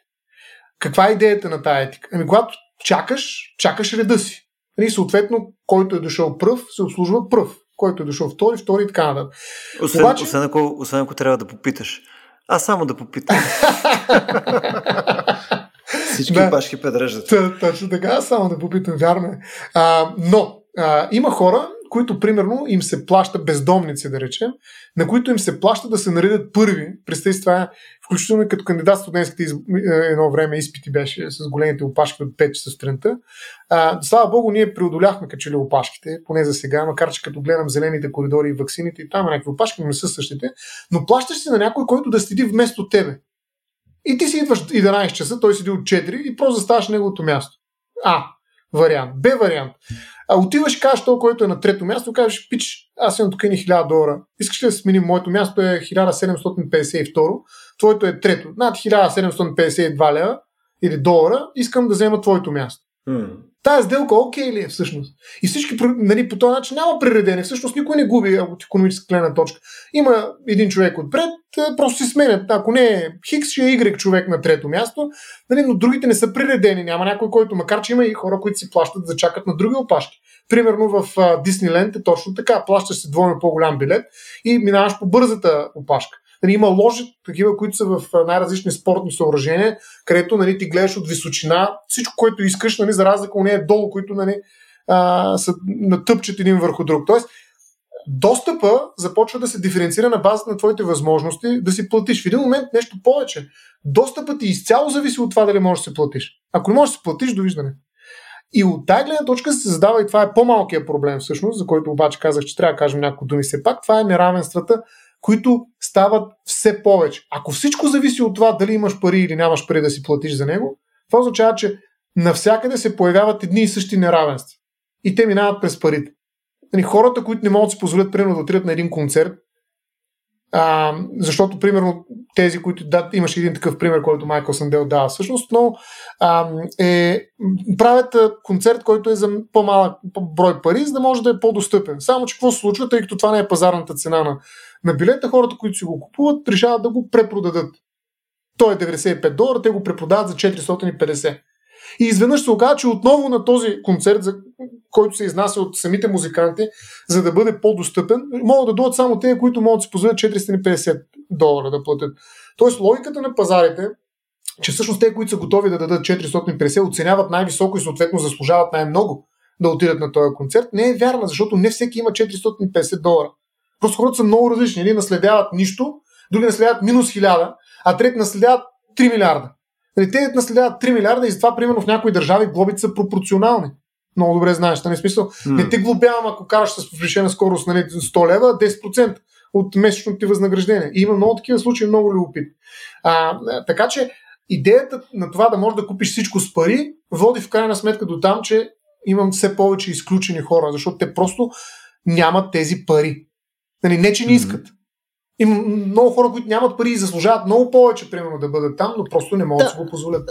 Да, то, то, то всъщност в, в това, което ти казваш, стигаме до следното нещо. Нали? Те, парите ги ползваме като мярката за човека, практически. В смисъл, в момента, нали, когато слагаме някакви бариери, които са ти следствие на, а, на възможности, реално ние казваме, че ето ти като нямаш 650 долара, значи ти си нали, по-смотан човек от 100, дето има, бе. Ми не заслужаваш. Да, да но то, то, то, горе-долу това, това, се, това е твърдението. От там нататък, нали, вече разговора е дали всъщност парите могат изобщо някога да играят роля на нали, някакво окачествяване на mm. някакъв характер, неща. И, и смисъл, мога ли са нещо, което е а, комплексен измерител и примерно. Точно така. И ето, че го правят. Те го правят. Да, в някакъв смисъл го правят, но не съм сигурен. Мисъл, Опитват. Аз там, тук, виж, тук имам сериозен конфликт. Мисъл, от една страна мога да, мога да видя причини, поради които със сигурност го правят. Мисля, мога да, до някаква степен, според мен, парите наистина могат да бъдат такъв разделител. Нали, защото в, в а, един прочит, нали, основ, отново, ако не минаваме в крайности, където не пил някой е наследил някакви безкрай пари, имоти и така нататък, нали, в един прочит, нали, по по-прост начин, мога да кажем, че наистина хората, които се трудили, инвестирали са в себе си, успяли са да стигнат с, с нали, работа нали, от вечер до вечер, нали, съответно си скъсали с извинение газовете. Нали, и те са си изкарали нали, тия пари. Ами аз лично нямам абсолютно никакъв проблем те да отидат с, след с парите напред, да ги платят тия 650 лева и да са капитани на кораб. Защото това е едно от нали, това е капиталистическата мечта, нали? Така, това ти е нещо, което нали, той човека го е заслужил, бе. Другия, който съответно не е а, положил този труд, не се е развил, не не е рискувал, не е направил тия действия, за мен е в този прочит, отново, този прост прочит, нали, е окей okay да ага. няма а, нали, а, тази привилегия. От там нататък вече драмата е, че имаш серия допълнителни неравенства, които пък, нали, защото в, тия, в тази дихотомия не са ти всичките случаи. В смисъл имаш хора, които по никакъв начин нищо не са заслужили, обаче имат пари. Нали, обратното, просто има хора, на които просто не им е вързало. Нали, чисто вследствие на липса на късмет. А, нали, те може пак да са положили усилия и така нататък. Може да са също трудолюбиви и така Точно нататък. Така. Е, Но е. Живота ги е пребал. Ето това е, е така утопията на меритокрацията. Всъщност не винаги заслужаваш това, за което си положил определени усилия. Това е един много голям разговор. Всъщност, дали действително успеха зависи от теб. Нали, съответно, това, че притежаваш mm. какви си пари, нали, десетки левове, както се пее в песента, или всъщност ги нямаш, това зави... дали зависи от тебе всъщност? Това е голям въпрос, на който mm. нали, не искам да тръгнем да отговаряме, но а, аз ще дам един друг пример, за да се ориентираме, че стана много дълъг и разговора ни все пак. А, а, да, дори, дори и да им плащаме на хората няма да го слушат, нали? Знам какъв мотив. Какъв мотив, колко. какъв мотив ще имат, нали? А, за да го чуят до край, но а, а, и сега се забравих идеята, нали, каква беше, което исках да ти кажа, нали, с която исках да завърша, така че по-добре да млъкна май. не, не, мисля, че, мисля, че за сметка на това края ни ще бъде доста по Маджестик, защото за край на този епизод, който говорихме нали, тук, за ужаса на капитализма, нали, как тук нали, се опошляват неща с, нали, тако, с пари, с такова, нали, всичко ужасно. Нали, аз пък ще ви споделя, че ако искате да им подкрепите, а, така. може да го направите през patreon.com на черта RACIO.BG. Нали, ето, в смисъл, това е, през целия разговор нямах търпение да го кажа накрая с страшен кеф. Просто, нали, моля ви, замеряйте ни с пари, така че да опошлим този разговор и така че съответно да, да, да го обърнем не от а, игра, а на работа най-после. а, да, и между другото, все пак да си кажем, нали, покрай Патрон има едно от яките неща, където можем да водиме а, сходни разговори като тези, които водим в момента с Ставро, само че и в нашия канал, където всъщност ние се опитваме наистина да градиме общност, където да си говорим за неща, които всички ние се вълнуваме и съответно а, да е едно място, където да е малко по, а, по-различно от нормалния разговор, който може да проведете във Facebook. Нали, смисъл да е с малко по-общи интереси и може би с някаква по-идеалистична цел. Да. А, не знам, Исках да го кажа още по-пошум, обаче не успях. Не ми дойде. Той без това никой не ти вярва. Тъй, че давай, натискай бутона. Точно така, дай му. Добре хора, надявам се, надявам се ви е било интересно.